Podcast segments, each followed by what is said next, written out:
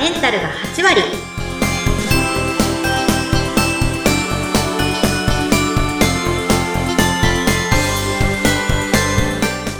いらっしゃいませ吉川のりょこ先生ですインタビュアーの土井さとみです。どうぞよろしくお願いします。よろしくお願いいたします女性のための頭皮改善サロン、フェムケアサロンキッカが頭皮と心と体のお話を悩める女性の皆さんにお届けして、あなたをまるっと元気にしてくれる番組です。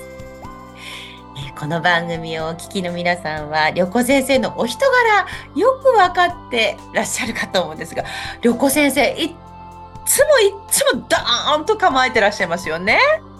そう見えますか？そう見えますね。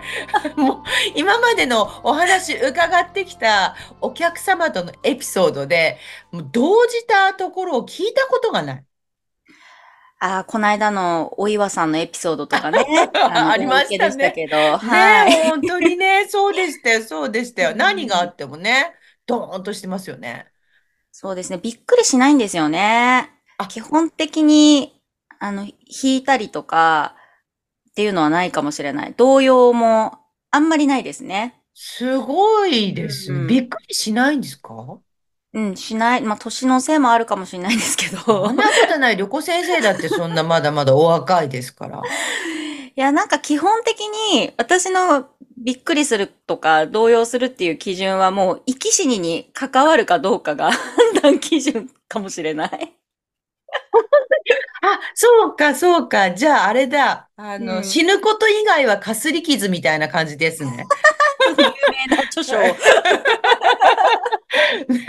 私結構好きなんですよね、この言でもあ葉。れ、あれ、かすり傷も痛かったになりますよね。そうですね、確かにね。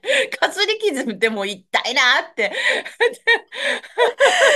なまあ、確かにその、痛いとも思いますし、私も人間なので、もちろんあの、心の中でびっくりしたり動揺することっていうのもあるんですけど、うんこの、うんと、ちょっと今ね、特定のお客様何人か 頭に思い浮かんだんですけど、ええ、ええ。玄関開けた瞬間から、いやー、もう聞いてください、聞いてくださいって、わーってもう、おろおろしながら入ってきて、で、何事かって、前は思ってたんだけど、まあまはあ座ってごらんって言って、そして言ってごらんって、話を聞いたら、そんなことかって 言う、言うでしょ？そしたらね、旦那にもそう言われるのって言うんですよ。そういうレベルの感じ。なんですね。あ、そうか。じゃあ自分でも多分その、びっ、あの、びっくりしておろおろされてる方は、まあ、あの、それほど大きな問題ではないっていううん自覚というかね、うんあの、うんうん気づいてはいらっしゃるんですね。あの、ひこれだって人によるじゃないですかとか、あなたにとって大したことないかもしれないけど、私にとってはっていう風なね、あの、お話になっちゃうこともあるんですけそうど、ですね。あの、でも結局それでストレス値 すごい高くなっちゃってるから、ああ、そうそうそう。ああ、おろおろするとね、やっぱり不安がね、膨らんできちゃって。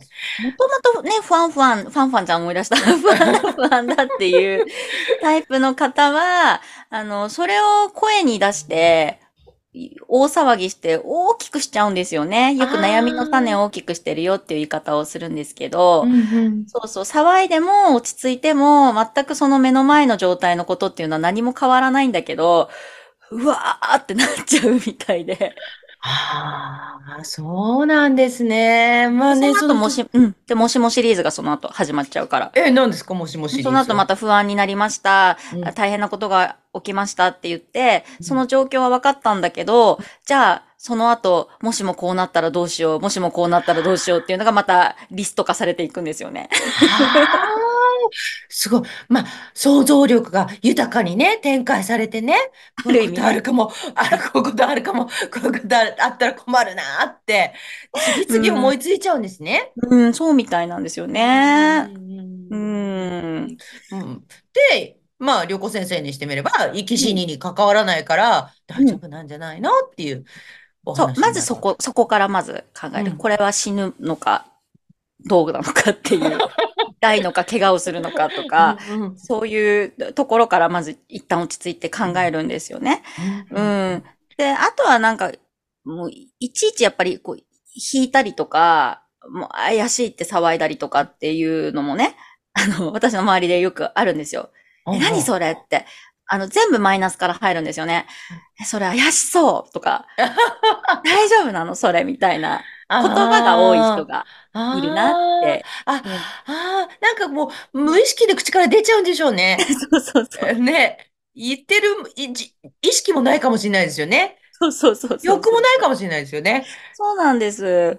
だから何でもそのマイマイナスの思考から入る癖をつけちゃうと、チャンスもつかめないよっていう話をしてて。ああ、いいこと言う、りょうこ先生。本当チャンスも、チャンスってね、やっぱり、楽しそうにしてる人のところに来る気がしますもんね。そうなんですよ。だから警戒するのも大事だしうん、あの、怪しむことももちろん大事だし、うんリスクも考えなきゃいけないしって、それはすごいあの正しいことではあるんだけど、ええ。あの、どっちかっていうと、そのマイナスのものを必ず持ち込んで、大きくしちゃって、で、まあ、せっかくのチャンスを逃してしまっちゃったりとか、あの、ぐ 自分をぐ具合悪くさせちゃったりとか、ああ、もう考えすぎちゃってね。不安になりすぎちゃってね。そう。でうん、だから、あの、あれですよ、やっぱり予想通りね、言ったじゃないですか、あの、12月に収録した時えに、え、ええ。年が明けたら明けたで、はい。あの、また暴飲暴食がたたってね、抜け毛が増えるんじゃないかって相談があると思いますよって言って、今ね、やっぱりすごいありますよ。1月になってそう、そうそう予想暴。飲をい暴食しすぎちゃって、そう。髪が抜けたらどうしようって、もう抜けてる気がする。とか、そうか、あ、うんあ、本当に抜けてるかはさておきなんですさね。ておき。さておき、抜けたらどうしようと。そう。ああ皆さんすごい。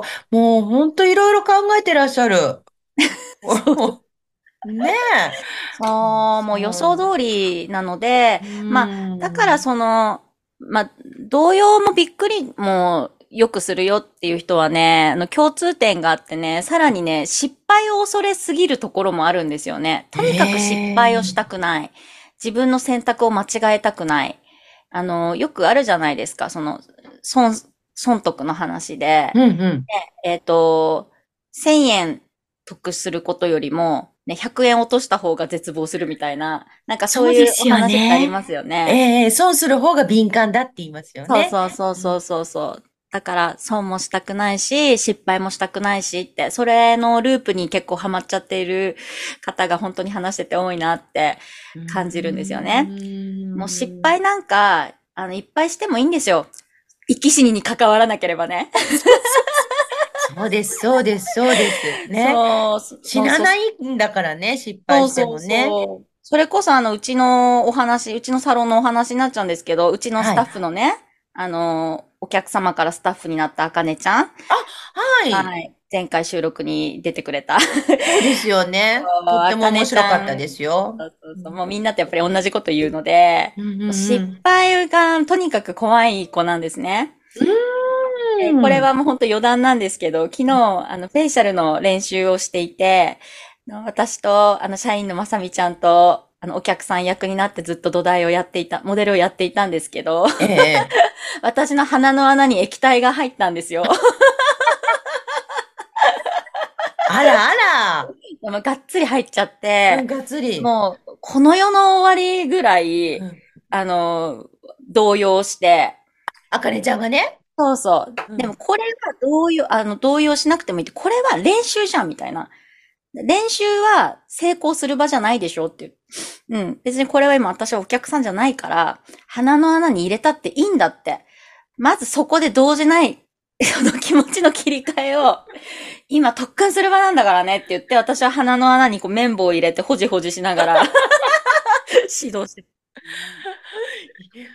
いや、まあね、一生懸命だからこそのね、失敗であってね。うん。ねうんそうそう。うん。うーん、もうそれでもやっぱり、あのーできれば一回でうまくやりたいとかね。そういう気そうそうそうちもあるのかもしれないですね。いいところを見せたいとかね。うんできる自分でありたいとか。もちろんそういう気持ちもいいですけどね。いいです、いいです、いいです。うんうんうんただそれがちょっと、やっぱりマイナスの方向に持っていきがちになっちゃうから、失敗したくないっていうのは、その負けず嫌いな、ね、こう上に上がっていくぞっていう気持ちの失敗したくないっていう気持ちと、まあ声のトーンだと分かりやすいですよね。うん失敗したくないんです、失敗が怖いんですっていうのとじゃ全然違うじゃないですか。違う違う。ねうんそうそう。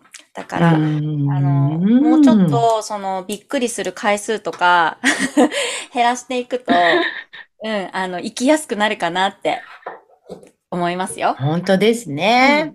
よくあの、びっくりするようなことがあった時って、私は、あの、うん。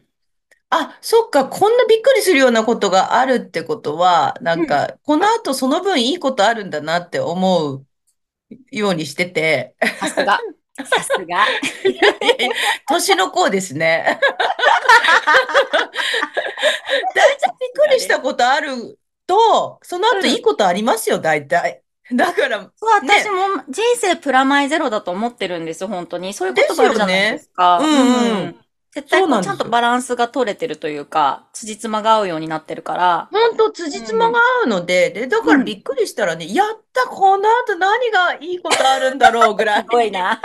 ポジティブ。いやいや、いや、おかげさまで年末なんてもう、あの、足を骨折するやら、コロナにかかるやら、いろんなびっくりすることありましたけど、そうだ、土井さん12月すごかったもんね。すごかった、すごかった。あの、びっくりはしたけど、ちっとも動揺してなかったですね。いや、あれなんだっけ、まとめると、うんうんえっと、骨折と、と、冷蔵庫壊れたのと冷蔵庫壊れて、パソコン壊れて、で、えでコロ、コロナ。コロナにかかって、あの、帰省をすることができず、すごいやりとりしてたから覚えてるうんね。もう、もう、すごい、すごい。デトックスみたいな、もう年末のデトックスだね、みたいな。そうですよ、そうですよ。だから、よっぽどいいことありますよ。皆さん安心して、本当に。そうそうそう。ねえお酒飲んじゃダメだよって言ったらね、飲んでたしね。土井さんね、ビール飲んでたもんね。そうそうそうそうそうそう。そう。あの、コロナにかかってつまんないから、うちの中でずっとビール飲んだくれってやりました。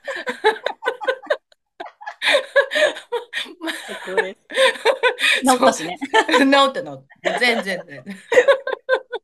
もうそんなですよ。もうよ、よっぽどいいことありますよね、旅行先生。そうそうそう。プラマイゼロですよ。プラマイゼロ、本当本当おっしゃる通り。はい、今日は小さなことでもいちいちびっくりしてしまう失敗が怖い女子たちというテーマでお話をいただきました。横先生やキッカについてもっと知りたいという方は概要欄にお店の情報やオンラインショップ LINEX 元のツイッターですね。そしてインスタグラムのリンクがありますのでご覧ください。今日もご来店ありがとうございました。吉花の旅子先生と、土井さとみでした。次回もどうぞお楽しみに。